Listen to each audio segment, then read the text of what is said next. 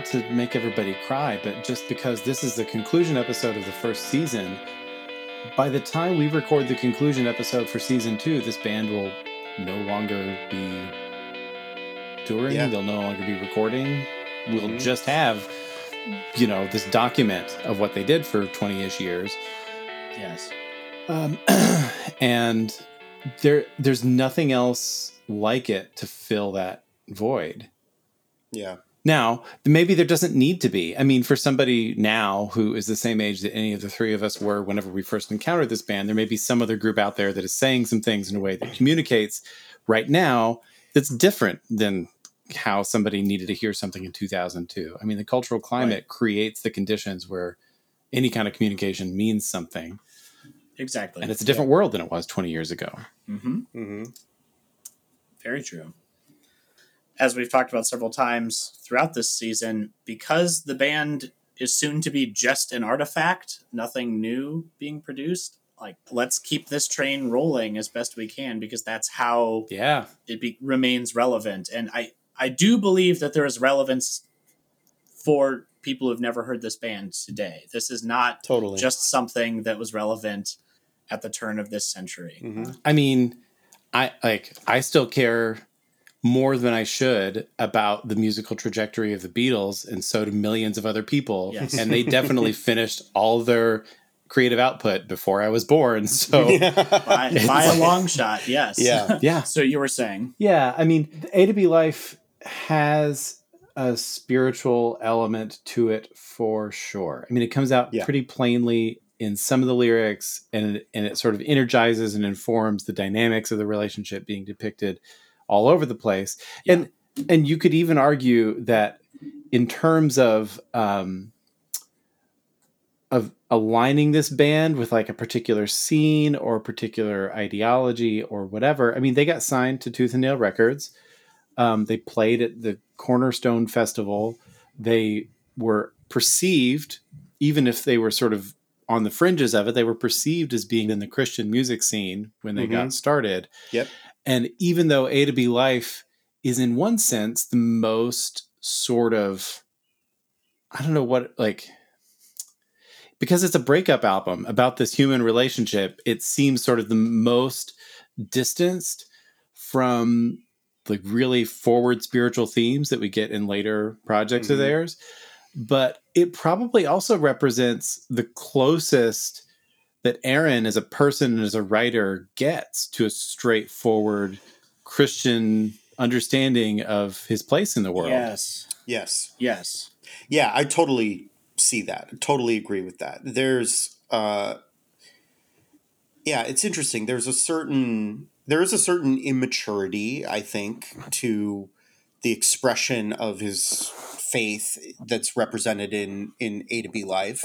Um I put it But- as naivete Mhm. yeah, sure. because people often take immaturity as a slight, and he's very mature for his age in his ability to express an idea Of course. and and to comprehend his emotional. It, uh, clearly, uh, you know, I have not been able to find definitive evidence of it, but apparently he was born in 79 so that makes him in his early 20s when this album was released so Yeah, he's probably yeah, that 19 sounds or right. 20 writing it Mhm, mhm. Mhm.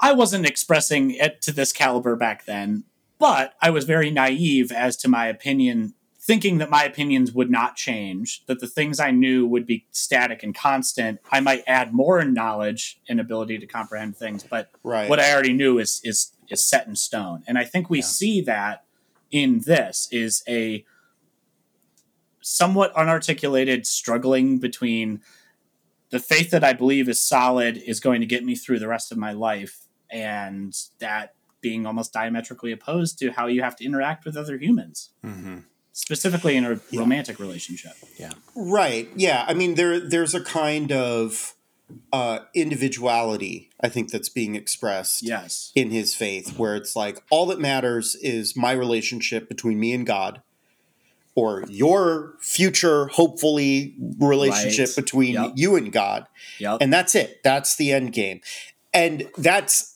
going to be immediately negated with the first track of the next album. I mean, I, and I think that this is. Mhm. I mean, uh, one of the things that really struck me, just kind of doing the season, listening back to all the episodes as they were coming out, mm-hmm. is how nice it is to have this kind of point of departure now for Aaron's spiritual journey or the narrator of the future albums, however we want to think about that. I mean, it is sure. Aaron, yeah. right? I mean, you know, um, that we have this like uh, sort of foundational spiritual schema in a way um, that is going to serve as this backdrop uh, that will be able to, I think, kind of cast into sharper relief his future spiritual development. I mean, especially, I mean, again, like I was saying, that you know, torches together is about living in a commune.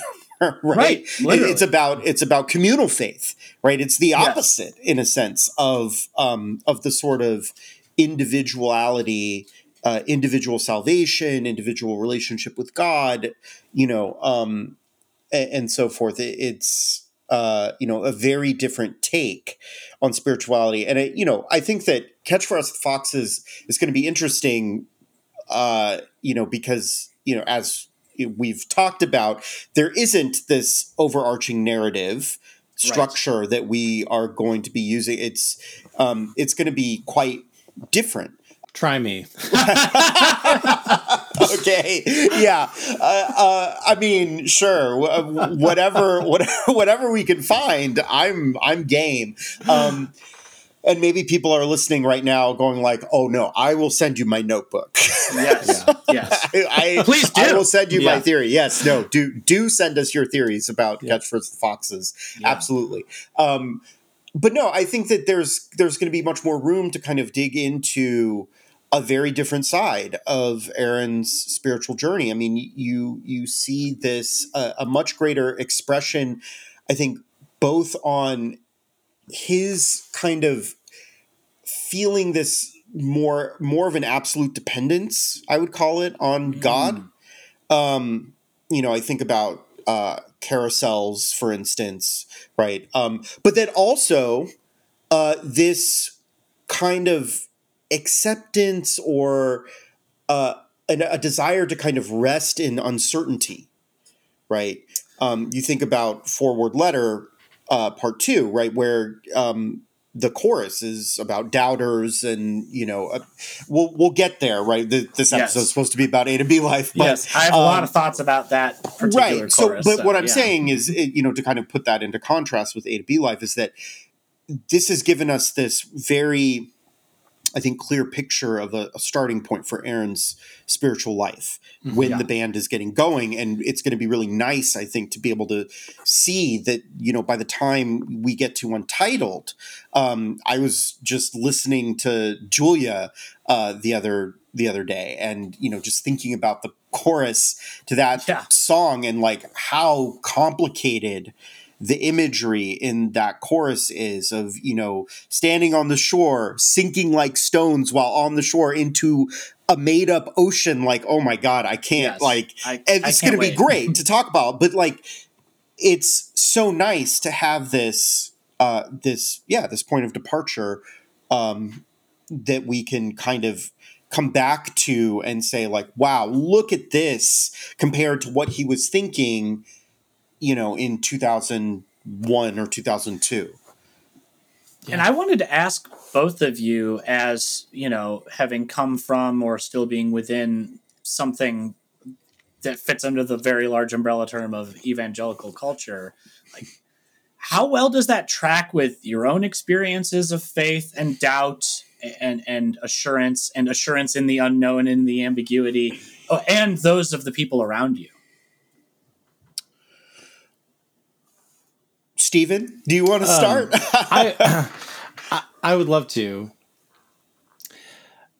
I I don't know that my life has tracked cleanly parallel with with Aaron's experience. Of course, there's been very different ingredients going into it too. Yeah, I mean, his exactly. it's not like he grew up in a in a church attending sort of middle of the road suburban evangelical household. He had a very unique situation there with with his brother and right. his parents.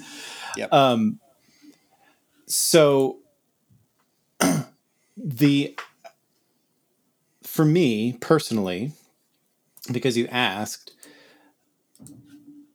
I think A to B Life hit me when it came out as being very relevant to the kind of emotional space that I was in. And like so many of the artists I listened to under the umbrella of Christian music, just the sheer fact that Jesus came up from time to time on it was enough of a stamp of safety for me that I felt good about listening to it. I'm like, some of this Mhm. sounds like kind of intense and out there and like this is not the way I would express myself but I can appreciate the emotional intensity of this and I guess it seems to be Christian so it's fine and that's probably about as far as I can get in 2002 Yeah. uh, I mean I was Yeah. a sophomore junior in high school when it came out tracking on through through Catch the Foxes on into Brother Sister especially I felt very on board and of a piece through the next two albums. There were i mean i and i even will tell my students now like there are lines especially from those two records some stuff from it's all crazy that formed really bedrock pieces of my spiritual vocabulary It's just the way that i Yeah. understand the world the way that i talk to people about god the way that i pray the way that i am like i'm still a worship leader at a church and like there i don't Right. i don't try to do like covers of me without you songs at church that sounds horrible That's a little excessive, even for us. uh, in almost all cases. Um, but but but I've been in church and and I've had experiences where I like when I've not been up there, you know, singing that like I've not been able to sing along with with everybody in the room. But there's a line from a Me Without You song that I know that I can sing in that moment. And so I just latch onto that and just repeat it. And those things those things sank in really deeply in 2002, 2004, 2006. Mm-hmm. yeah. Um, it's not exclusively that. I was listening to a lot of music. There's a lot of lyrics that became a part of who I am.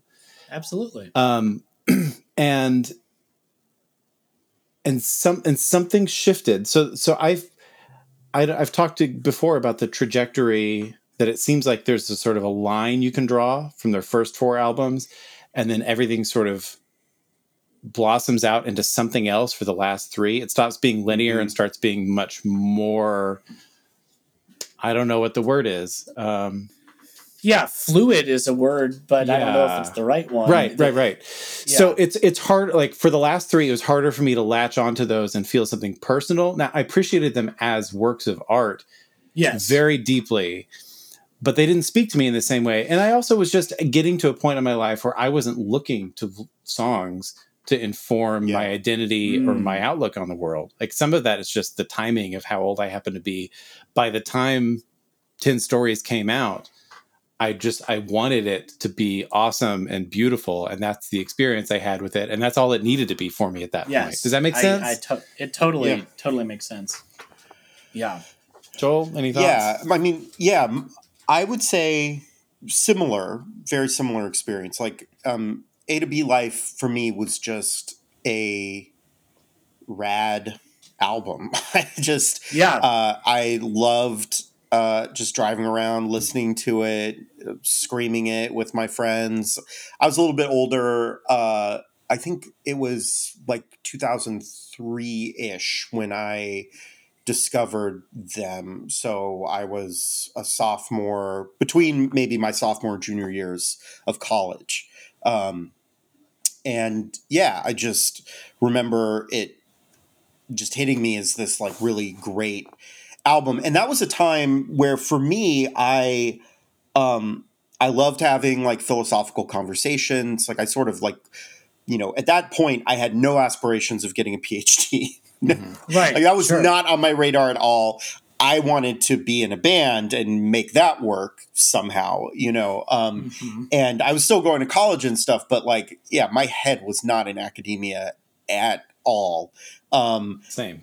but I, but I also I also I enjoyed philosophical conversations. I enjoyed um, going to church and and thinking about theological questions and that kind of thing. And and as that part of me began to develop, that was also along sort of in line, just as Stephen was saying, with the release of the next three records, right? So 2004, 2006, um, and then 2009. Uh, mm-hmm. And yeah, I in 2006 especially that's when i like really started reading things that um that began to shape my uh my philosophical and and religious world in significant ways and it was stuff that was about uncertainty and doubt um uh, I'll mention uh, James K.A. Smith's Who's Afraid of Postmodernism. James K.A. Smith is a philosophy professor at Calvin College. Um, who I mean, I'll say I do not agree with his reading of these philosophers anymore. But at the time, I was reading stuff where I was like, whoa, this resonates with me so strongly.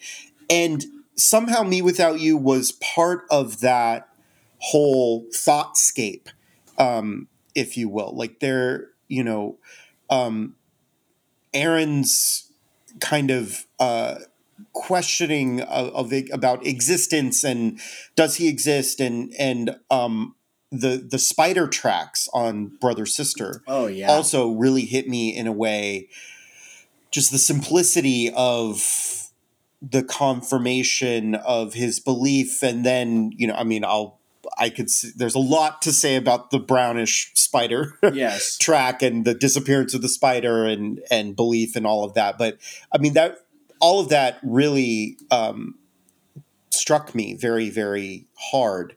And then in 2009, that's when I started seminary. Um, hmm. And so I was finishing when when it's all crazy came out i was finishing my first master's degree in, in english and uh, and had read all of this philosophy and, and literary theory and had all these thoughts sort of new thoughts in my head about how these things apply to my faith and um, being comfortable with uncertainty and doubt and and that kind of thing.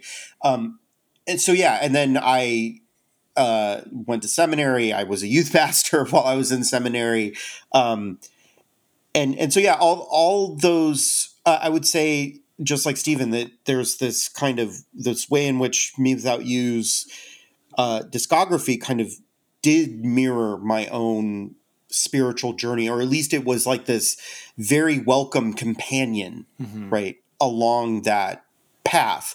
And I would say that there is a large swath of evangelicals, or I guess depending on how people identify ex-evangelicals, yeah, deconstructed sure. religious people, whatever, you know. I, I, mean, there's all kinds of labels for this sort of thing now. Um, I do remember when I was in seminary, 2009, 2000, I mean, I went to Fuller Seminary. It's an evangelical, largest evangelical seminary in the world. Um, I found plenty of people who were interested in, you know, what what is usually called theopoetics, right? This kind of more mm. artistic, fluid, um, uh, non, you know, uh, uh, contingent way of understanding religion and faith and, and spirituality, where um, uh, you're kind of combining a lot of these postmodern philosophical, literary um, ideas with Christianity and, and finding comfort in the uncertainty um, rather than discomfort. Uh, and that's something that I think uh, you know, me without you contributed to quite a bit.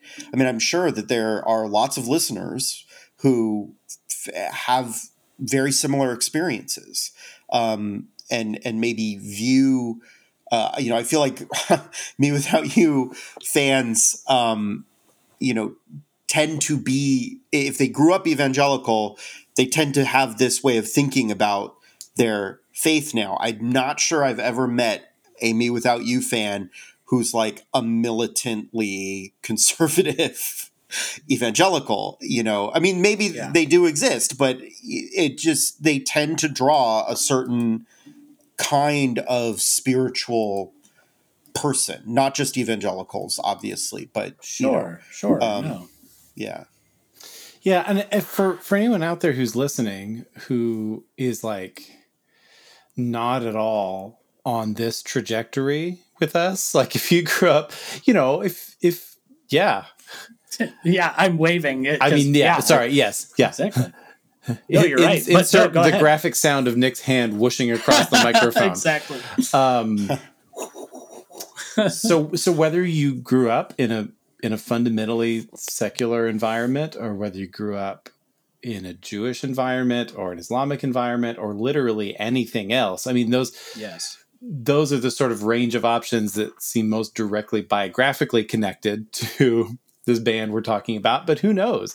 I I mean I you I, I don't know who you are listening right now, but Yeah. um, but man, this this band's uh, expressive range with the lyrics and how it gets put through the music covers such a wide territory that the individual experiences of the three of us talking cannot possibly cover no, what Absolutely. what these songs must mean to you. So um, Right. if you don't hear yourself in the kinds of stories we're telling, um, that man, I I I I I don't know. I just I always I want people to feel so welcome and so a part of this thing that we're doing. mm-hmm. Um, Me too. and if we're and if we're saying stuff that's totally irrelevant to your experience, this is an invitation at the end of this season. But on if you're in in this for the long haul with us, let us know. Please send We- feedback. We have Yeah. a number. You Yeah. can call in Yeah. and, and Yeah. voice your alternative readings. And Yeah. uh, to put it uh, slightly more bluntly, I mean, we're three white guys who are married to women. Yep. You know, like, if you are Yep. someone of a different identity or a different, you know, I, I identify as bisexual, but I'm married to a woman, so I'm heterosexual passing. You Yep. know, like, Yep. please, please join us because as we've just laid out, there's something for if you like this kind of music even a little bit, there's something for everyone here. yeah, Even if you are not at all spiritual whatsoever. And yeah, totally. some so so Stephen, you you talked about your through line through the first four albums Yeah. and then a blossoming. And Yeah. it, that of course made me think of a bouquet because of who we're talking about. But that blossoming of where they go, you know, there's some explicit uh, references to astrology and astronomy Mhm. in in Untitled, and uh, so even that like progression and ex- exploration of various different types of I don't want to say faith, but different types of spiritual engagement. That just shows that th- there's nothing finite. There's nothing other than the way the narrator talks, and as we've explained throughout this whole album, on A to B life, there's a little bit of the way I see things is the way it is, and then we immediately get, as Joel you said, track one of album two. That's just blown out of the water, and I'm so excited to get there. But my Yeah. reason for bringing that back up is this isn't as much about an exploration of his faith as it is an exploration of what it means to be a person Hmm. in in a sense Yeah. and and the use of faith is almost a vehicle for the exploration of that so it's just if you're writing i guess i'll say this to all of the secular folks who have avoided this band because they talk about jesus in a couple songs you're really missing out on an exploration of the full human expression through religious and spiritual exploration and it doesn't mean you have to be evangelized to by it Yeah. Right. I personally am more spiritual because of this band. I can say that Hmm. fully. Yeah. But that doesn't mean you have to be. yeah. So anyway. Yeah, no, I think that that's one of the that's the one of the greatest things about this band. That's why they are so fantastic is because there are so many ways to experience them, right, and find meaning in what what it is that they do.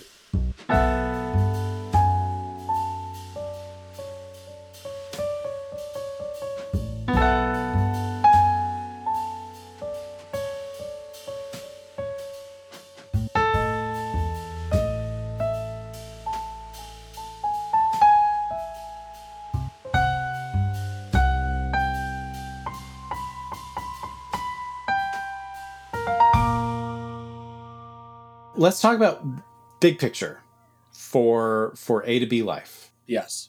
Were we correct in our theories? Yes, irrefutably, Joel.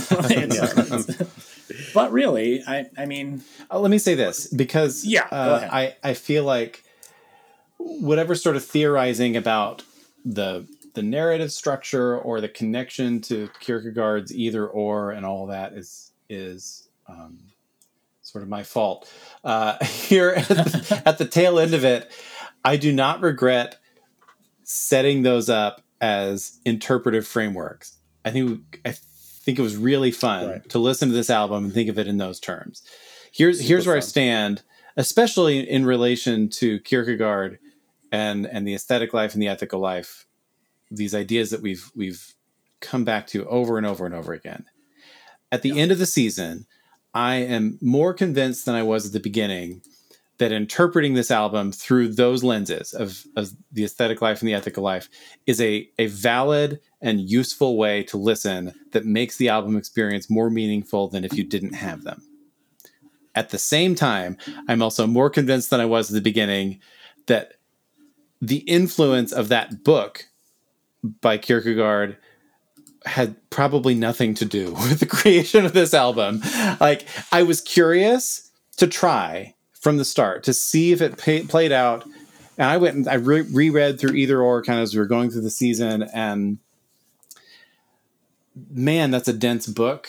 Um, and and I and I just didn't I didn't find the direct evidence. Like, there's not any quotes from it anywhere, and there are quotes from plenty of other things, but there's not quotes yeah. from that book. And you would think if that was like the sort of secret, you know, concept that was driving it all, that there would at least be something, like some little snippet of words that would find their way in there. And I, I couldn't find yeah. a quote anyplace. Yeah. Yeah. Yeah. Well, let me let me just in defense of, of Kierkegaard a little bit. Yeah, yeah. I mean, please. we, we talk, I mean, because we we did say this, I think, in the overview episode or, or one of the earlier episodes, right? That in bringing up Kierkegaard, right, we weren't necessarily saying that um, that the album for sure is based on on this idea, right? Uh, on either or. Um, but I do think that Kierkegaard's description of of the kind of uh, uh, conflict in a way between mm-hmm. The aesthetic and the ethical life is useful for understanding what Aaron or the narrator is going through in this album. Um, you know, I think that there is a kind of there is a way in which uh, uh, Kierkegaard's understanding of the kind of like youthful um, aesthetic life, a life living a life of pleasure yeah. without serious consideration or care for ethical decision making or starting a family or something like yeah that's exactly where people are when they are the age Aaron was when he wrote these songs. Um, and exactly. so, so yeah, so I think it works out really, really well in a, in a sense, just as kind of uh, a framework for interpreting what's happening and trying to make sense of on a deeper level. I mean, like you were saying, Nick, like this idea of you know explicating and excavating the human experience. Yes. Um, that's what Kierkegaard is trying to do in either or. Uh, and I think that work helps us understand, can help us understand other sorts of artistic uh, artifacts.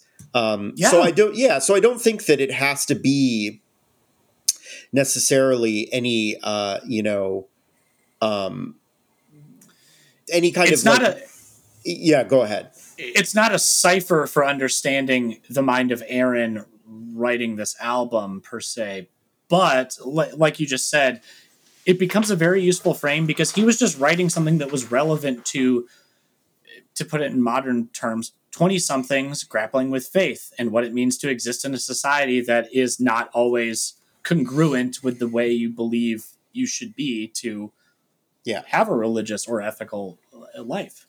Yeah. Right and i think that i mean it's you know i don't want to delve too deeply into kierkegaard's uh, you know philosophy of religion because there's a lot to say about his view of of religion and the re- religious personality as opposed to ethical or aesthetic.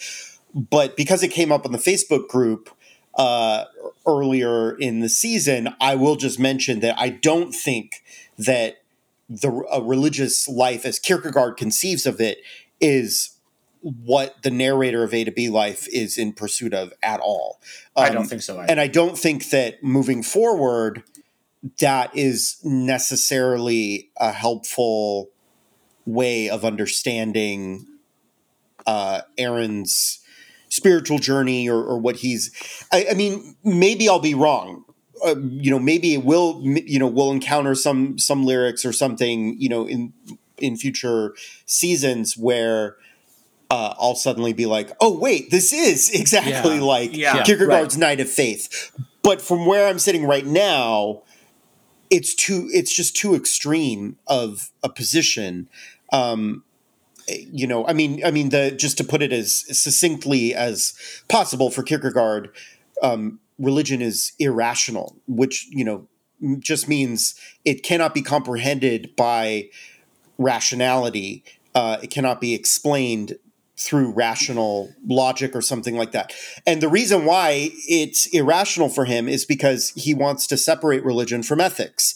In Kierkegaard's right. day, ethics and religion were both extensions of rational thinking. Um, mm-hmm. That was sort of the way that you could defend religion against being kind of demolished by scientific rationality or something like that. Um, and Kierkegaard coming a generation after all those moves says no religion is not part of the rational faculties of, of our brains. It's totally irrational. So for example when god tells abraham to uh, to kill his son there's no justifying that rationally. It's a wholly irrational request. And that yes. is what the leap of faith is for Kierkegaard, right? Is stepping out and accepting that irrationality on faith entirely because that's all you can do. You cannot accept it rationally. Right, it's oh, totally irrational. God. So yeah, as the kids say. Yeah, yeah exactly. So uh, anyway, so without going going too too much deeper into that, I, that I don't see I, I don't see Aaron necessarily embracing that or pursuing that line of thought with regard to religion just off the top of my head. Um, but uh, who knows? Maybe he does. But but I just wanted to put that out there because yeah, yeah, yeah. I know there had been some question about like, well, what about the religious person? And is Aaron pursuing that? I think you can. I think you can definitively say Aaron, the narrator, Aaron, the writer, as narrator of this album, is not pursuing the Kierkegaardian religious life in this album. Uh, yeah. We can say that with a certainty, or as close to a certainty as you can get in this messed up world. Yeah. but as the Smoke King curled higher and higher, that that feels a little like the embracing of the irrational. Although we'll get yeah. there if the, if that's a yeah. longer conversation. No, King, that that's true. I I will I will grant that that King Beetle uh, definitely uh, raises some quite some some questions about this. I I, I mean, in the um, on the website, kind of the opening description of the podcast, if anyone's not read that yet, yes. is about King Beetle, right? And and yes. kind of the um, experience of the ineffable, which another word for the ineffable is the irrational, right? right. That which right. cannot be put into language.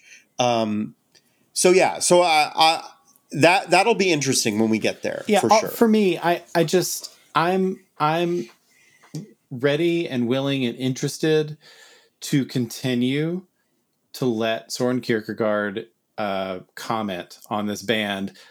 Yeah, as, as often because I I just I enjoy his writing. Um, I don't understand most of it, and that's fine with me. I, I yeah. the experience of reading his books makes me happy, so I keep doing it, even though he seemed like a really really sad dude. Um, yeah, and so look at the band we're talking about. He's a sad boy for sure. So as yes. as anything seems relevant and comes up, I'm going to continue bringing him into the conversation as we go. Please, but with no expectation that there's going to be like a clear, you know underlying motivation that the group is trying to somehow create this Kierkegaardian you know yeah o- opus from start to finish. I just I just don't Right. believe it. Yeah, and that's yeah. I, I think that that's the way to go. I mean, with with all of these things, like um, you know that that we're bringing in, they're um, helpful either analogously or in in some other way as like a framework for understanding the band. Although Nirvana was exactly what they were referencing. Yeah, that's true. That's, yeah, So, so That- we, that I- was- we- yeah. that was that was good on us for bringing that up. That, That was spot Yeah, spot if anyone hasn't Yeah. read, uh, there was a very recent um, interview that Rickie did with a with a group that was concerned with preserving hearing, um, and he's I guess he's suffered from tinnitus in this later part of his career, and so he gave this interview uh, with an audiologist, I think, and and and talked about his early days getting into music and how uh, Nirvana, especially, also um, the Smashing Pumpkins, were two major influences that got him into wanting to play the drums in the '90s. And so, and that that that interview came out just a little bit after we we dropped the episode where we were talking about these Nirvana drum references. And Yes. for all the other Yeah. sort of noodling around the entire history of music that uh, that we've subjected y'all to, um, that one was vindicating. That at least our instincts were right. Well, Yeah, not only yeah. that, but it, it, it, just another piece of the puzzle is, and we've acknowledged this several t- this several times during our conversations this season, but as is true of many bands with interesting front people, we spent a lot of time talking about Aaron mm-hmm. and not as much about the rest of the band. So it was also vindicating to see the influence another band, Nirvana, and other bands, Nirvana, Smashing Pumpkins, etc., had on Rickie, and how Rickie's influence was able to bring that Yeah. reference into the rest of the band too. So, Yeah. just a shout out to the rest of the band, past members, and for at least the cou- Yeah. next couple of months, current members. Yeah. This was not just an. Yeah, this is different than Radiohead being Thom Yorke's baby, and everyone else is just able to like fill in the tapestry for him. This is a true communal act, even at this Yes, stage, yes, the A to B yes. life stage. And I just want to mention because um, I I I love uh, getting comments, uh, you know, from you all listening, um, emails, you know, whatever, uh, pointing out stuff that we missed, and um, I, there should be more of that. Honestly, Yes, I'm sure we're missing so much. yeah, so I just want to shout out Mark Hodgman on Facebook who was like, "What about Fugazi? We did not talk about Fugazi at all." Um, and we definitely should have. Uh, Yes. And I, I, yeah, I told him in my reply to his comment that that I'll, I will take responsibility for that because I feel like I was sort of uh, talking the most about like in a general way about musical influences and connections and so forth. And I talked a lot about J. Robbins uh, in the A episode, and yeah, did not mention Fugazi. Yeah. Um, and so, yes, that is our bad. Uh, we should have mentioned Fugazi. Um, and that's the thing is that like there are so many things to talk about with regard to this band that obviously some things are going to fall through. But thank you to Mark for uh, for pointing that out. It was a very worthy um, uh, critique, Yeah. uh, a lacuna, if you will, uh, to use the academic term um, in the podcast for sure. Yes. No, I, and I would agree. The only reason I I didn't bring them up was they are signed. They are in in some ways kind of like a talking about this genre of music at all. Fugazi is almost like they go without saying as a as a relevant influence for the whole genre of post hardcore of yeah hardcore no of course. Yeah i think he was saying you know he mentioned like specific songs right that were Yep, like the, yep. the fugazi influence is so obvious um And, and these these these yes. Right Yep. yeah yeah yeah so. Yeah sorry Mark. Yeah. You're right. Uh, but yeah i'm i'm also i think the other thing that that we need to talk about in terms of um you know we, we so we talked about kierkegaard and and whether or not that panned out and so I also want to hear from you guys about whether or not S- Steven's suggestion that the narrative structure uh, of the record be reorganized, um, whether or not that worked out. Do you think? Well, I'll let I'll let you all answer that question, and then I'll add concluding thoughts. Okay. Yeah. I do have lots Yeah. to say about this. my what I'll first interject is that I don't know if Steven's insertion and our uh, general agreement with him is correct, but I do know that you're on to something with the non-linear structuring of the album because we have gotten several lengthy theories that I wish we had more time to read out. I wish I could wrap my head around. It- it- Yeah. Shout out to Chris and Max in particular, who both sent us really nice, thoughtful, one via email, one on Facebook. Um, just breaking down how it's a narrative structure of the breakup, the expression of faith, et cetera, et cetera, et cetera. Yeah. So, like, we're onto something there. And I do think the oddly placed bookends of A and B create this sense in which you could shuffle the deck. Maybe not completely randomly, but there's there's a lot of entry points you could have into this album. And actually, Stephen, I think you had a, a or was it Joel that had a funny story that we got a voicemail on Oh. that Oh. want to call out? yeah. So Corbin from Riverside sent us uh, a delightful uh, voicemail message uh, about his experience with uh, Me Without You and, and getting into the band, but also mentioned that um, his copy for the longest time of A to B Life was a burned CD that his friend made him, uh, where the tracks were in alphabetical order.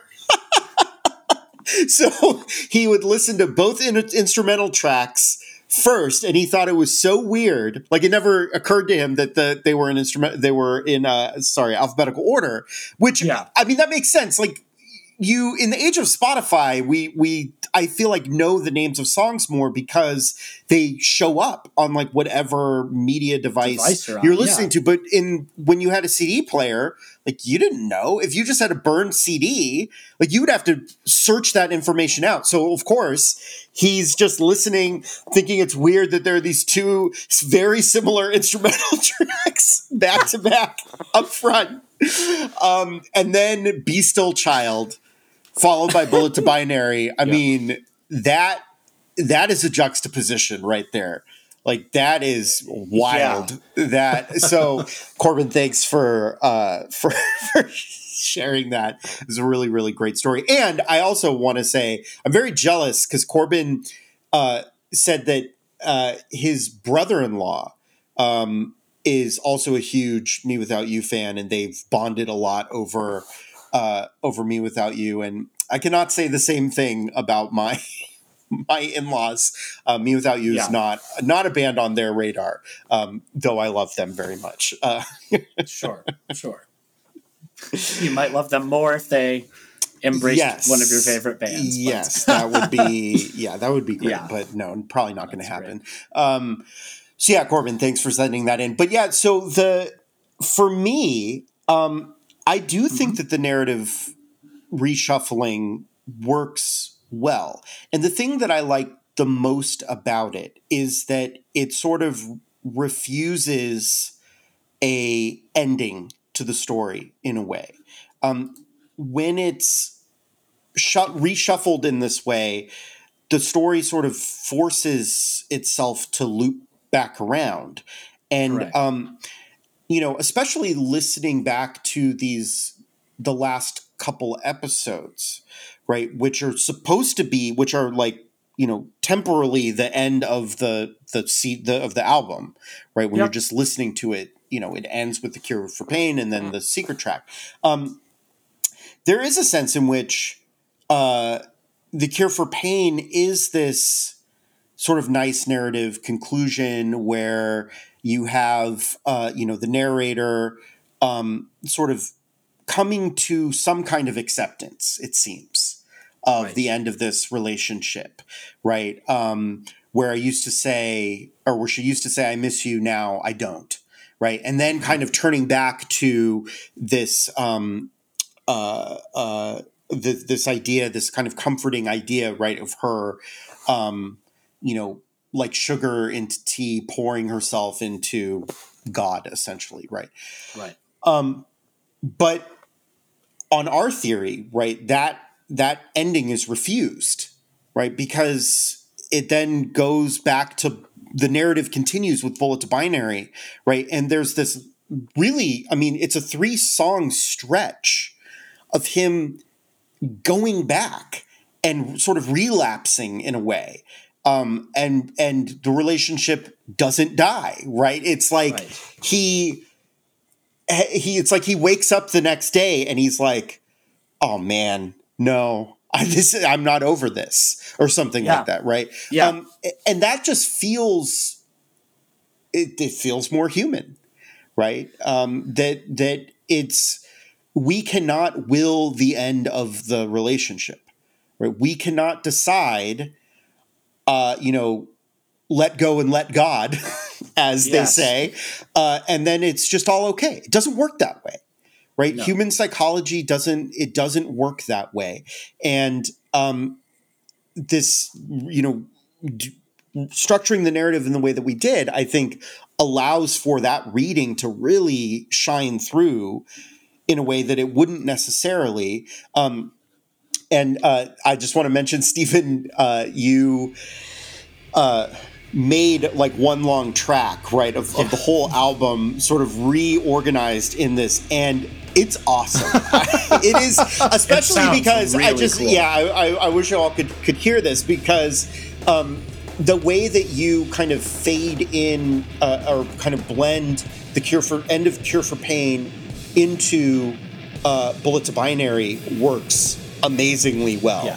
Um, and it, it, it, it, actually produces this urgency of, oh, damn, this isn't over yet in my mind, right? Yes. I, I thought that Yes. I had willed myself to comfort and I was wrong, right? The way that, that you cut it so that the drums hit, like Yes. right as Cure for Pain and all the noise Yeah. is, is ending, it gives you that sense. Like I was listening it to it just earlier today and I was like, whoa, this is a, it made me feel exactly what I had been thinking about. And maybe that's confirmation bias. I don't know. of, course, of course it is. Everything is. but it really, But- it- yeah, it was really, and I also loved how you, uh, where you cut in the secret track, Yeah.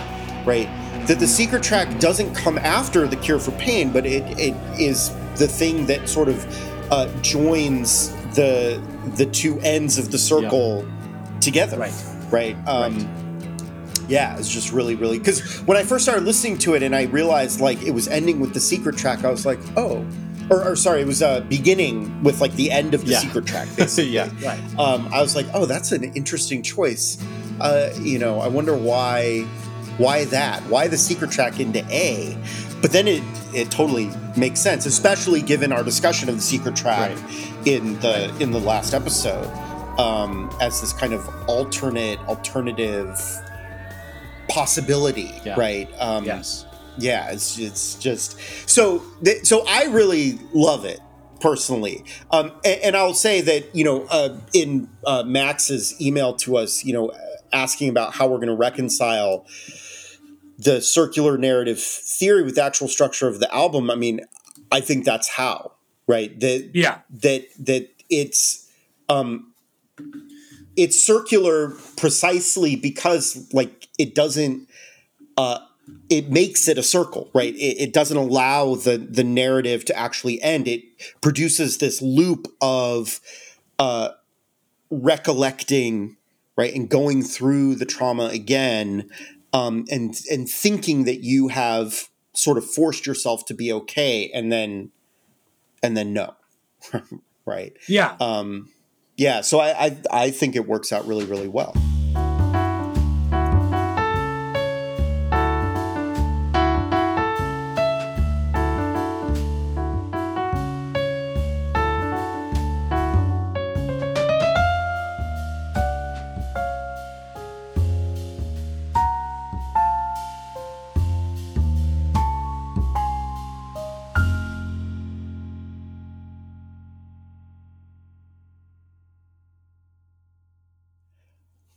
i'm waiting for steven to jump to jump in and, and tell us that we're yeah. wrong Please go. okay, so here, so here's here's what I think. I want so deeply, in general, for every album I listen to, to have a unifying theme and structure and narrative sequence. And I know some people, when they're making records, care about that stuff and they're trying to do it. Plenty of people don't at all.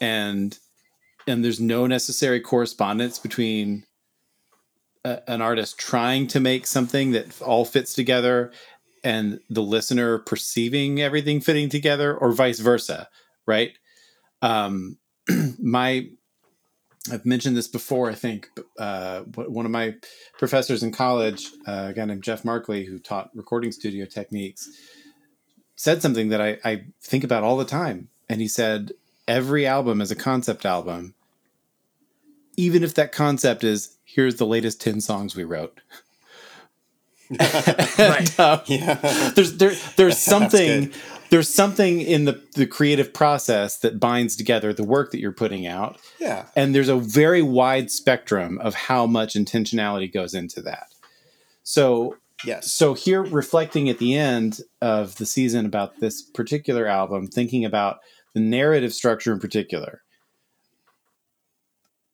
when i look at the lyrics to this album i do not see a straightforward narrative having like having had the sense of of things beginning after this instrumental called a and moving forward up until this everything was beautiful and nothing hurt there are guideposts that are useful to me, but that's about as far as we get in terms of actually following a story that has a sequence of events that happen in a recognizable yeah. order, right? And and for most songwriting, for most albums out there, even albums that intend to be narrative, that's actually about as much as you ever get. I mean, right. I mean, you think of a, of a record that is really, really trying to tell a story in a straightforward fashion. Like the Who's Tommy is this sort of classic example, and and Pete Townshend is trying really hard to tell a story. I've actually never seen the film version, so if anyone out there has watched that, and if that story makes sense, Sure. fine. It does. Okay, good. On I Yeah. I love that album. Qua- Quadrophenia too. Yeah, I love mm-hmm. that album, but I don't have a sense of of actually a straightforward plot in Tommy. I have a sense of characters who have certain feelings, and those feelings are kind of tied to responses to other people's feelings at other times. But like, it's not, and that's songwriting is a different medium than writing a novel. It just is. is. and is. so for me, reflecting on it now, having gone through the whole album and, and looked really closely at all this stuff, I will say, as a musical experience, Gentlemen feels as much like an opening track as Bullet to Binary does. That was something that really came forward when I put Mhm. together that re-edit that I that Joel was just talking about in a minute ago. Mhm. Man, coming out of of the track A into Gentlemen is such a great way to Mhm. start an album if that's where you want to start thinking about it. And I still Yep. think that opening line of Gentlemen, we never met, you and I, is a really cool, unexpected way to say, Opener. yeah, yeah, to say like once upon Yeah. a time. um, Right. Yeah. it's a really Yeah. great opening line. And I think that ending where everything was beautiful and nothing hurt does with where have you gone, my love, is a really great last line. And then to play the connect the dots between there, you have to do a lot of loop de loops and and drawing you know lines back over themselves and you get to the end and it's this big tangle from the beginning to the end. There's not if for as, as straightforward as the title a to b life sounds and like drawing a straight line from one point to another that is not the experience of listening to these lyrics. But i think Yeah. if you, it's almost like looking at a magic eye picture if you like just sit back and let it happen to you to me there is a narrative sequence that emerges out of this emotional texture that comes across the whole thing. And i think this Yeah. Abs- this is almost too obvious to even need to say out loud but but here's here's how i read the narrative sequence as it is is that there is a relationship between two people a man and a woman in their late teens early 20s one is coming from a perspective of sort of uh, religious fervor the other one is not their relationship becomes increasingly physical and the one in this state of religious fervor uh, feels guilty about that but he also increasingly feels guilty that she is not of the same religious persuasion that he is. And so he forms a plan that he is going to both see to her salvation and then marry her once they are sort of in a spiritually compatible state. That proves utterly impossible because she's not interested in either of those projects. And so, right. um, or at least she's not interested in the salvation pro- project of it. There, there, there's a line, you know, when, when dreams of rings of flowers fade, that to me is the, is the closest indication we get that she might have actually been interested in, in marrying him if it weren't for the impediments in the relationship that, that sort of drive the tension of yeah. the whole thing. Maybe, yeah, maybe I would agree. I would agree that's the closest we get to a confirmation. Yeah. Anyway. Um, yeah.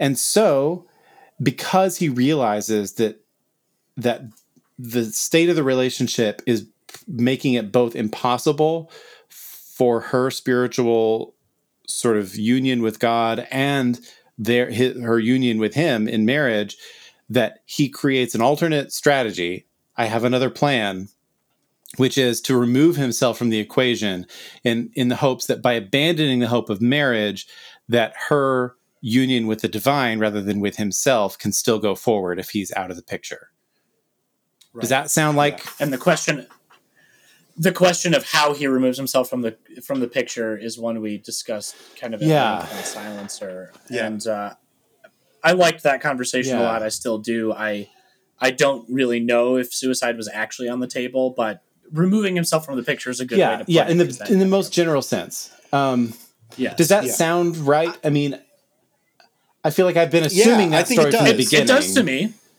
Yeah, I yeah. think it does, and I think that I think that what's interesting, right, about the way that that is, gets communicated is that it. You're right that it's not, you know, it's not communicated in this straightforward sort of plot driven this happens, then this happens, then this happens. It's more like an actual memory, yeah. right? Or recollection yeah. or something, which those things start and stop. They yes. they skip around, they repeat in different ways. They um and so I, you know, again, that's that's maybe more more retconning to sort of justify our, our reading of it, but I think that it I think that it could work. Like it's we are not. I'm pro retcon if it's effective. Yeah, me too. Sure, that's, I mean well, that's that's how Tolkien yeah. wrote his whole no everything. So. Right? I, no, I, yeah. I, agree, and and I think that you know we're not we're not saying that A to B Life is a concept album. Like a concept album is way more straightforwardly plot driven and um, you know could like be uh, a, musical like Tommy, mm-hmm. right? right. Um, or or Coheed and Cambria's first five albums. Yeah, yeah or like, uh, yeah. Armor for Sleep's What to Do When You're Dead. If anybody's yes. familiar with that, that uh, that album is, I mean, really, really like hit you over the head with the plot. Like every song is the next sequence of this story that's being told and you you like can't miss it like mm-hmm. when you listen to right. that album front to back but this is something that's different right it's um there's it, there's a unifying concept to all of the songs and I think you could argue that there are recurring characters, but it is different than right a and rock opera, right? And I, I I realize when I say it's not a concept album that that negates Stephen's point earlier that every album yeah. is a concept album like on some level yeah. right but i mean like in in the sense that people normally use the, yeah. the word concept album like correct yeah. there's yeah and uh, to pick to pick that up so i have i have two things to say to affirm our general loosey goosey definition of this as a unified concept ar- around this relationship. I think that's what we're talking about is the the existence of and the ending of this relationship is what unifies all of these tracks. They're they're all talking about the same general mm-hmm. event series of events. The first is the, the, expression of humanity through it all. Like you just said, Joel, it is like actual memories. You know, we talked about, I think this was in the overview episode about Memento. Mm-hmm, mm-hmm. Christopher Nolan's Memento. Yeah, and, yeah. and how and how misremembering certain things can lead you down the you know if you if you latch on to an obsessive thought of what you believe to be true, that becomes more true in your mind than the actual event that happened. And we we got into that in length between Right. things that were actual quotes versus, well, I I certainly think that that was a quote about the about the feminine character, but it could have been God, it could have been the dad. It- Right. you know, we had all sorts of fun conversations there. So it is an innately human expression, and at least in my experience, uh, and I I find this to be true. I advise people when they come to me for like, "Hey, how'd you figure it? out? You seem to have your everything figured out, or more so than I do." It's when you accept that you do not. You have to stop thinking you have it all figured out in order to actually figure it out. If that makes any sense at all. Mhm. When when you're holding on to a breakup and you are fixated on what did I do wrong? What did the other person do wrong? You kind of have to let go of that stuff to actually see the learning that Yes. you're going to get from it. Yeah. And so that goes into my second point, which is the postmodern nature of this entire thing, this entire project we're doing, and daddy of postmodern fiction, Kurt Vonnegut, which we were we had to bring up. There's very explicit references to him. Yeah. And I I without going into more Breakfast of Champions uh, spoilers, so- um, I think that that discussion really unlocked something for me, which is this this feeling of unstuckness. Like how Mhm. how do you experience something? We as human beings experience experience time linearly, but if you didn't have to, what does that mean? And that's kind of we, we got a microcosm of that in this Yeah. circular narrative. So, an interesting thing about the ending of the track sequence as it's given to us is that it is in B flat. The, the note B flat in equal tempered tuning is identical to the pitch A sharp. And so, in The Cure for Pain, we get the key area of B flat slash A sharp if you want to think of this cyclically coming back around again to the beginning and going up until everything was beautiful and nothing hurt, the note A sharp is in fact the note that most definitely defines the fact that we're resolving this into B minor because it's the leading tone of the key of B minor. It's that it's that note that that takes us right up into it. So if you want to add a layer of meaning that somehow B flat represents the narrator the narrator's intention to skirt having to make a decision of either A or B, Yeah. somehow the the um the trappy sets catches his leg that he Yeah. tries to land on this in between space and in fact that is the very thing that pulls him into the resolution that ends up ending the cycle Mm. if you want to think about it ending in b minor I don't think we're just being funny to apply the wisdom of all circles to this.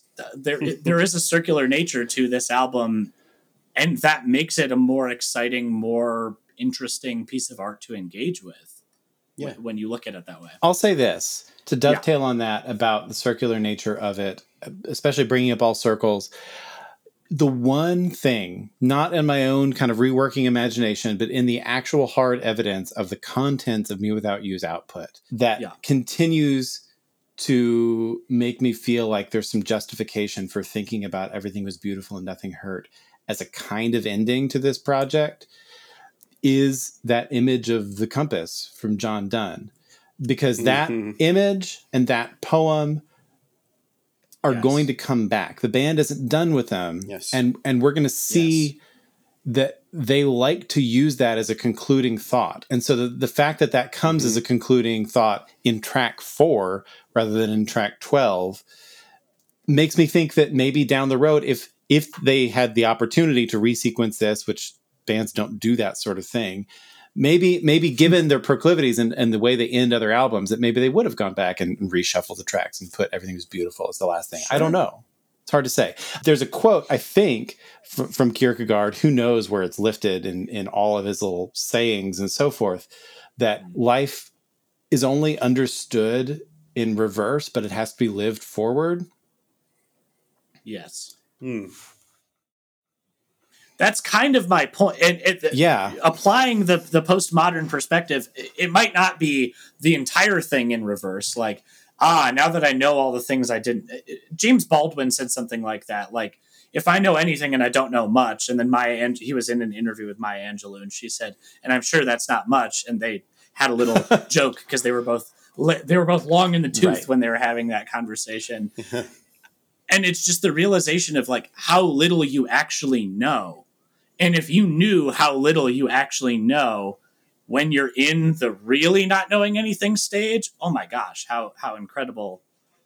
How how much better you would live through life it, with living with childlike wonder and discovery around every turn rather than the false Yeah. certainty that we often have especially here in the in the west. Yeah. Yeah. I have a I have a quote I want to read uh, from either or, which we've done very little Good. quoting of, e- even though we've we've kind of pulled it in. This is at the almost the very end of part of part one of of this two. So often it's published as two separate volumes. Even um, the last chapter of part one of, of either or is uh, is called the Seducer's Diary. If you've never read it, uh, don't get your hopes up. It's not a very um, sort of not very no, no. It's psychological warfare. It's it's like I don't know, sixty pages of somebody suggesting how he's going to get in the good graces of this girl's family, and with the implication that he's going to become engaged, uh, and that before they actually get married and he gets entangled for life. They're going to consummate the relationship, and he knows that as soon as that happens, he's going to get out of it and never talk to her again. That's his plan from day one. he's a rake to use the uh, to use the 19th century term. and that's exactly how it unfolds. Uh, and and we get this really terse two paragraphs at the end of it all. We don't even get like the love scene or whatever. That's not part of the story. He you can see that the dates in his diary skips over that day and reflecting afterwards is like, well, that's done. I'm going to move on and find somebody else now. Like it's so callous and cold and hideous the way that it comes across in this thing. Mm. And but in this last tiny little reflection at the end, this is a quote from from Johannes, who is like three layers in of pseudonyms. So, so Kierkegaard wrote this book, and he has a frame narrator who like found some papers, and in the papers of one of those people, he found a document that that guy didn't write, but he found somewhere else, and that's who supposedly we're hearing from. Okay. And he says at the end of it all, nevertheless, it would really be worthwhile knowing whether one couldn't poetize one out of a girl, whether one couldn't make her so proud that she imagined it was she who had wearied of the relationship. And I don't know if that means anything to either of you, but it's an interesting dynamic Mm. with a very different kind of relationship, to be sure. But this idea, and I don't know, poetize, like, I don't know what Danish word is being translated. I don't speak that language, but Yeah. uh, it would really be worthwhile knowing whether one could poetize oneself out of a girl. Some somehow through, you know, I'm, I'm not sure he means poetry in terms of strict verse, but like the artful use of language Yeah, that's how I read that. somehow to create a sense that she feels like she wanted out of it and it wasn't actually like she doesn't perceive that it was his fault at all. right. We're, we're just talking yeah. about gaslighting before uh, the film Gaslight.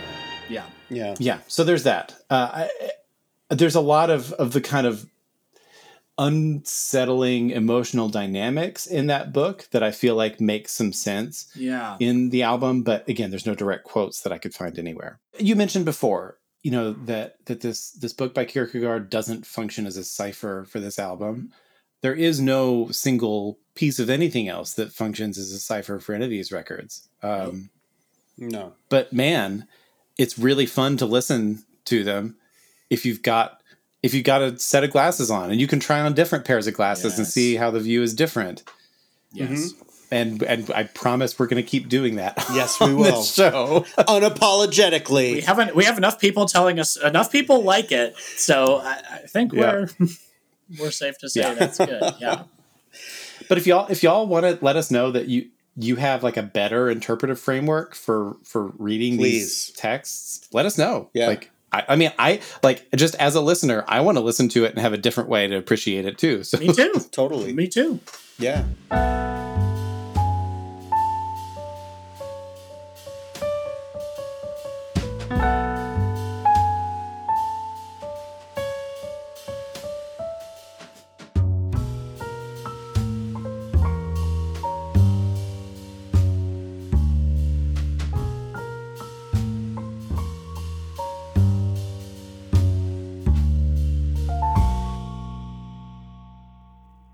I want to jump ship and talk about two other things musically because I've had so much to say musically on this whole thing. And Yeah. I Please. as as with everything else, I don't suspect the band was doing this stuff, but because Yeah. there's some real like when I went into this album, I didn't have high expectations for what I was going to find in the music. I knew that it was exciting and compelling and evocative, but I thought it was like a, a band in their early days of just trying to hack it out and and just like okay, let's just play loud and aggressive and let somebody yell over the top of it. And Drop D power chords. Drop Yep. D power hmm. chords. That's the way Aaron talked about it in this interview I mentioned way back when, like 10 years after it came out. That was his perception of what they were doing.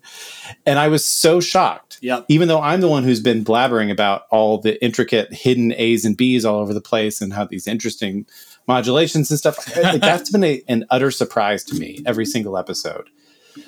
But here at the end, there's two more pieces of music from the classical canon that I think have something to say and and one of them is uh, is Richard Wagner's Tristan und Isolde. I know I keep mentioning Wagner and keep apologizing for it, but here we go. so I, I think that there's an interesting connection between the big picture musical expression in A to B life and this opera music drama, as Wagner would call it, Tristan und Isolde. Uh, I don't think Aaron was listening to it, but the the story of Tristan and Isolde is a kind of a love story. It's not quite a breakup, but it's about two people that hate each other at the beginning. Um, this this man Tristan is is coming to capture Isolde and actually bring her back to be married to King Mark. Um, I don't remember who he's the king of at the moment, Yeah. but she's being taken against her will to marry somebody. Um, she has a friend mix up a, a love potion, except that she thinks it's a death potion. She th- she thinks it's a poison. So she plans to take this poison, have him take the poison, and just both die. And that's her only way she sees of getting out of this marriage she doesn't want to be in. Um, but something goes wrong. The friend mixes up a love potion instead. Uh, Tristan and Isolde both drink it, and they both instantly fall madly in love with each other and that happens in the first act and there's two more acts of them just gushing about how much they love one another uh, eventually they both die by the end of it anyway but in this this otherworldly ineffable they sort of fade into the fabric of the universe because they love each other so much but they're but the, hmm. the last scene is called Liebestod, which is just love death. Yeah. And that, so it's it's long, it's complicated. People have spilled thousands of pages of ink over trying to make sense of this work of art. And many, many, many of those pages have been written about a chord that happens in the first couple of measures of this piece. The chord goes like this.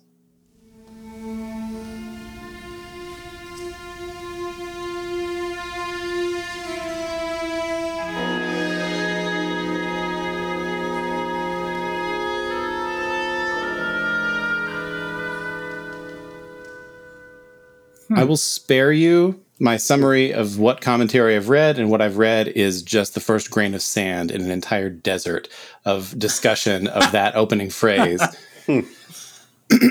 Why it matters for A to B life is that opening phrase begins on the note A. That's the first pitch you hear in the opera.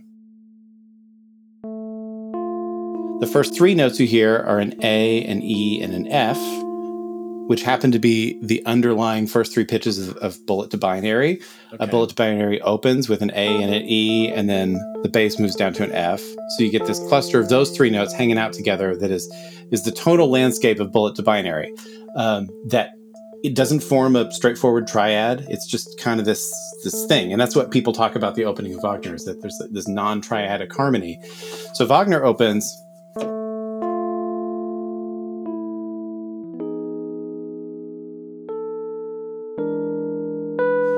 And what we get in this passage is that A F E fragment and then two harmonies that are that are that contain non-resolved tritones. So in A to B life, we have this thing in bullet to binary with an A, an E, and an F at the beginning, same way that Tristan begins.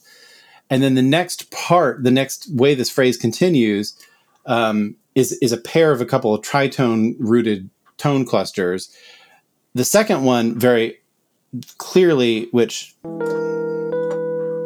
works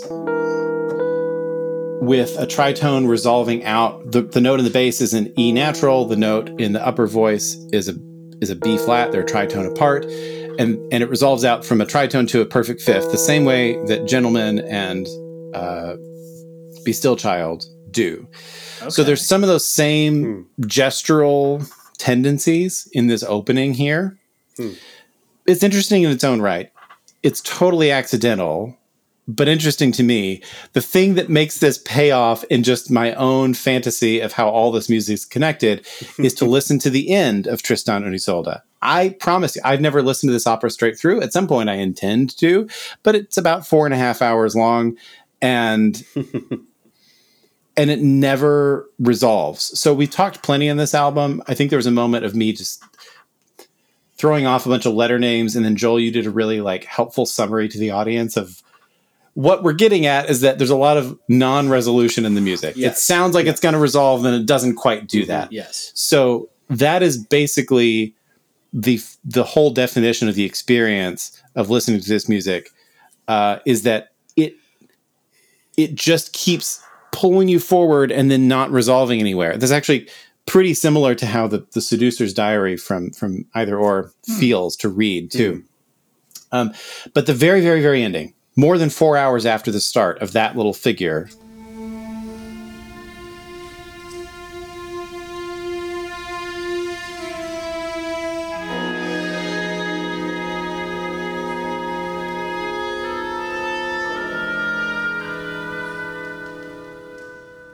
So, four and a half hours after that opening, mm-hmm. here's the conclusion you get at the very end. This is like the last little minute postlude after all the singing is done.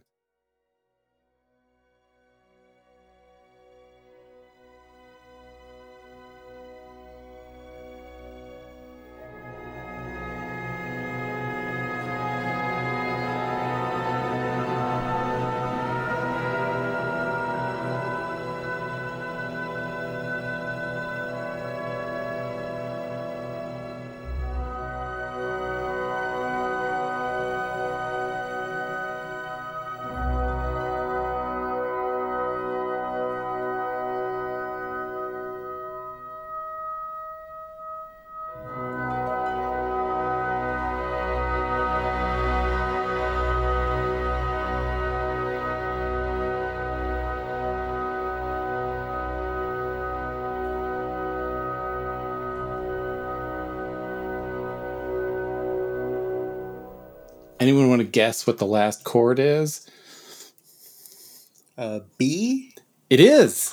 Yeah. Oh, ding, what ding, do I ding, win? Um, B, B, major, if I had to guess. Yeah. Yes. Yeah. It's a B major. Hot diggity.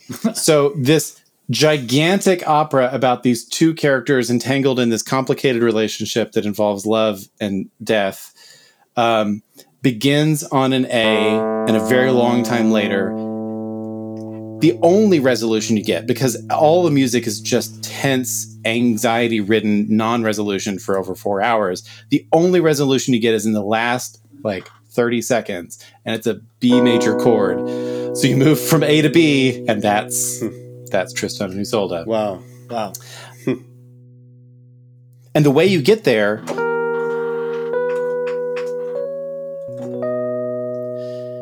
is actually by doing what a to B life refuses to do. So in Gentlemen, you have an A to D sharp tritone, resolves out to a perfect fifth. Then you move up to a C to F sharp tritone that resolves out to a perfect fifth. The next track, if it was following that sequence, would be an E to A sharp or B flat tritone. Right. Yeah, I remember this. Yeah. That would resolve out. Mm-hmm. Oh, yeah. Which yeah. Me Without You doesn't do. Right. But it is how Tristan ends is an E to an A sharp or B flat tritone.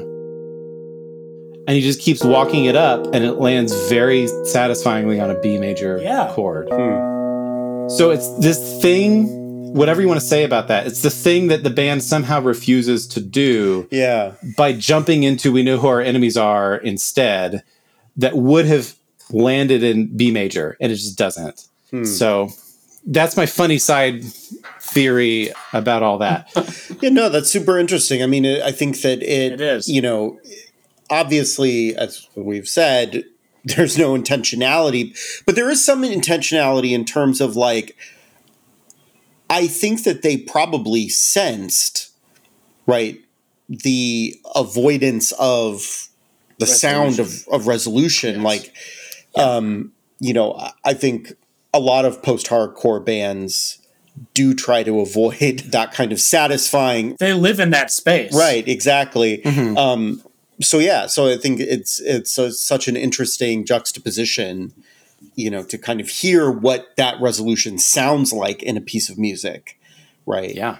um yeah super interesting Yeah. Yeah. That's fascinating.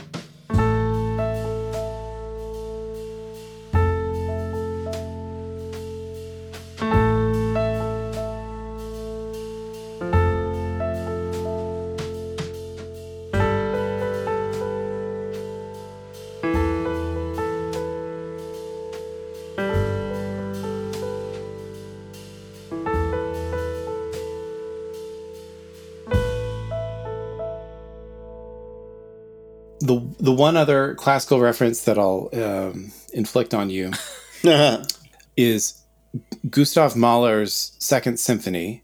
It has the nickname of, of the Resurrection Symphony, and um, for all you Mahler heads Mahler super fans out there, you'll know where I'm going with this. yeah, but Oh my Um, gosh. Gu- Gustav Mahler is an interesting character. I feel like he he lived in a in a funny parallel spiritual world in his own life. He grew up in a he grew up in a, in a Jewish family, um, but for social reasons, converted to Christianity as a young man, and was utterly disillusioned by the experience. And and by the end of his life, came to this sort of all embracing, uh, very broad spirituality that that it follows Hmm. a, a a strikingly similar trajectory to the kind of story we see uh, in Me Without You's catalog. I promise I'm not going to keep making every album about some Mahler symphony, but I but I think there are some meaningful parallels in his experience. And even by the end of Mahler 2, this symphony that I'm about to play you a clip of, um, there there is a kind of surprising embrace where he's expe- the whole symphony he has this program underneath it where he's expecting judgment day and there's these horns that come in and they're like they're supposed to represent like the end of the world and all this and then what what mahler then gives us and the, a choir comes in and actually sings lyrics at the end of this Mhm. thing is this shocking surprise that where all he expected was judgment what he found was this utter warm embrace from god at the end which i feel like is it tracks somewhat with how how we've talked about the ending of this album that there's this sort of surprising turn yeah. in the cure for pain that Mhm. again maps somewhat on onto this kind of narrative twist Mhm. so anyway in, in the mahler symphony this is the, the the sort of fun part of it at the end of the first movement there is a specific instruction that he gives to the conductor to the ensemble uh, that is unlike anything else in the repertoire that I know of. So let me just play the ending of the first movement uh, of, of Mahler 2. Here it is.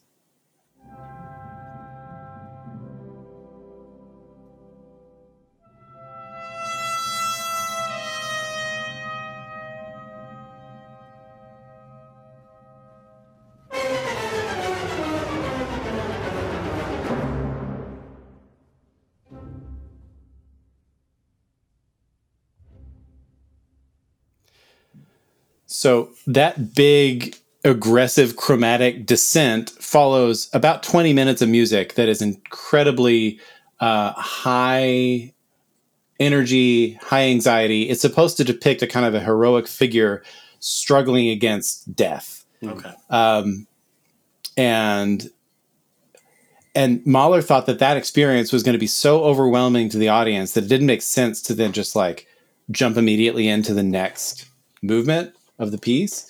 And so there's this instruction. You can see it written in the last page of, of movement one in the score. Uh, hier folgt eine Pause von mindestens fünf Minuten, which is this is followed by a break of at least five minutes.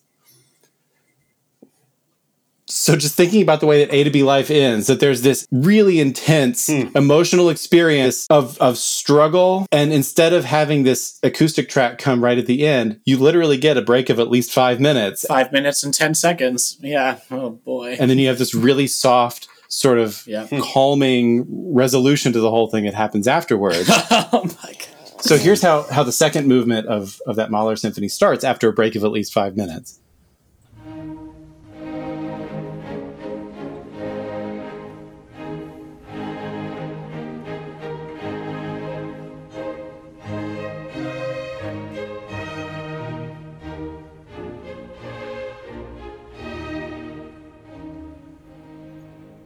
Yeah. it's it's dance music. I mean, for his own time, that would have been like his version of like popular music. Like this is something you just go out and have fun with your friends and dance to this somewhere. Like mm-hmm.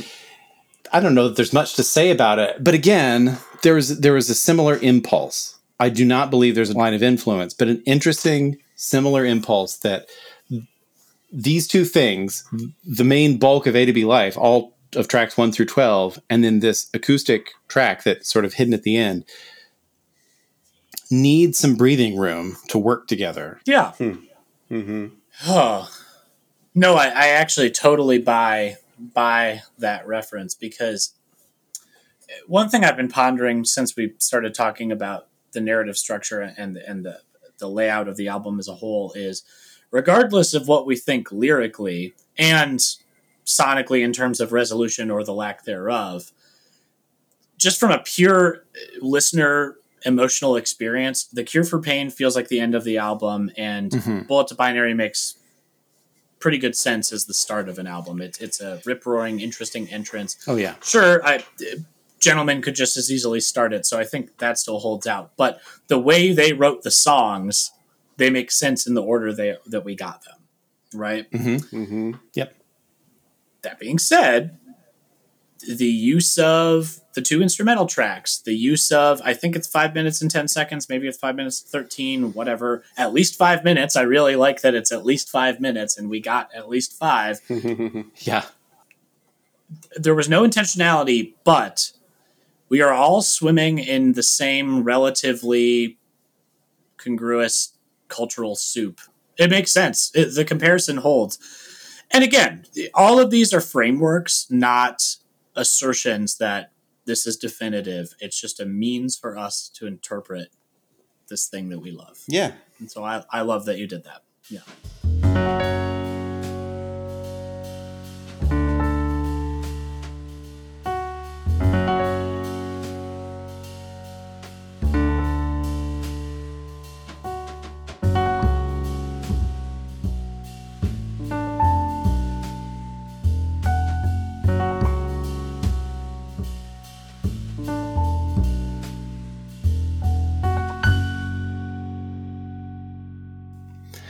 If you want to read this album cyclically, and if you just look at the lyrics and don't think about the long musical outro at the end of The Cure for Pain, if you just look at the lyrics and read the ending of the album, then back around to the beginning, you get this surprising sequence where after this image of, of her pouring like sugar into tea, the last words he says are, Jesus have mercy on us. Yeah.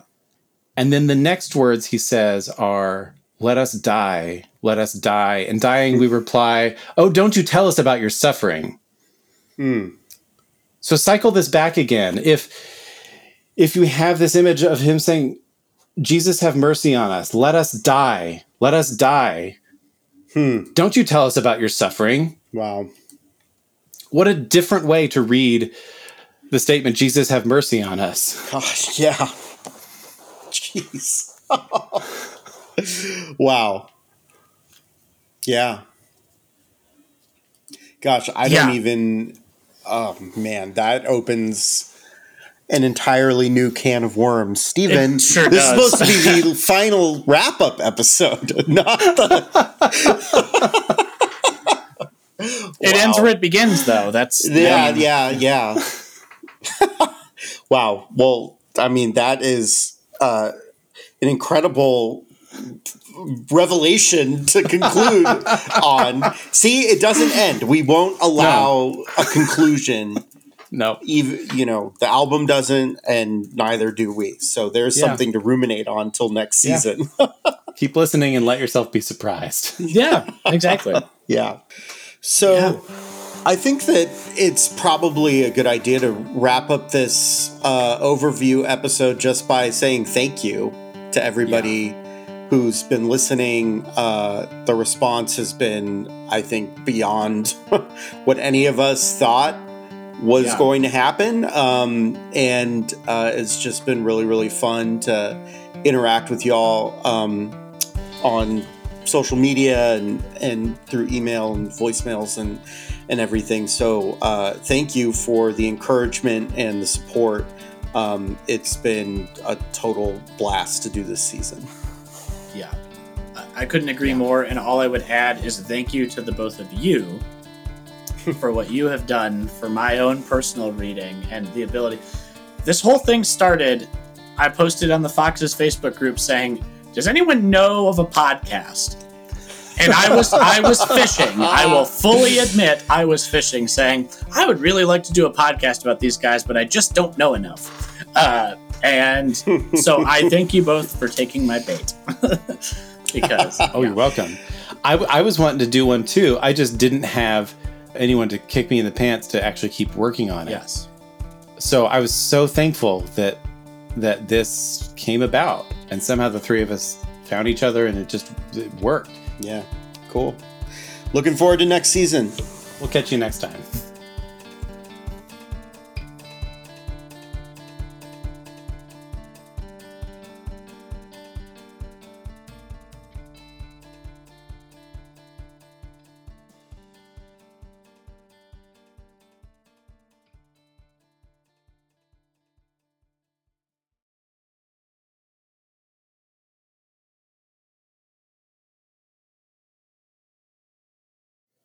Okay, well, forget it. Okay, so we'll cut all that stuff out. Uh, and I'll just say this, and I've got some media pulled up in the media player. And if I need to edit in like a little demonstration of the keyboard later, I will. I'm actually just going to play it now, and you all can pretend like you hear what I'm doing, and that'll give me a guideline we'll for like what uh, I need edited Yeah, in. we'll record uh, stock. Uh, mm, yes, Ooh, interesting. How lovely. yeah, Fogger is my favorite. I totally hear that. Yes. Yes, yes, thank you. okay, so here we go.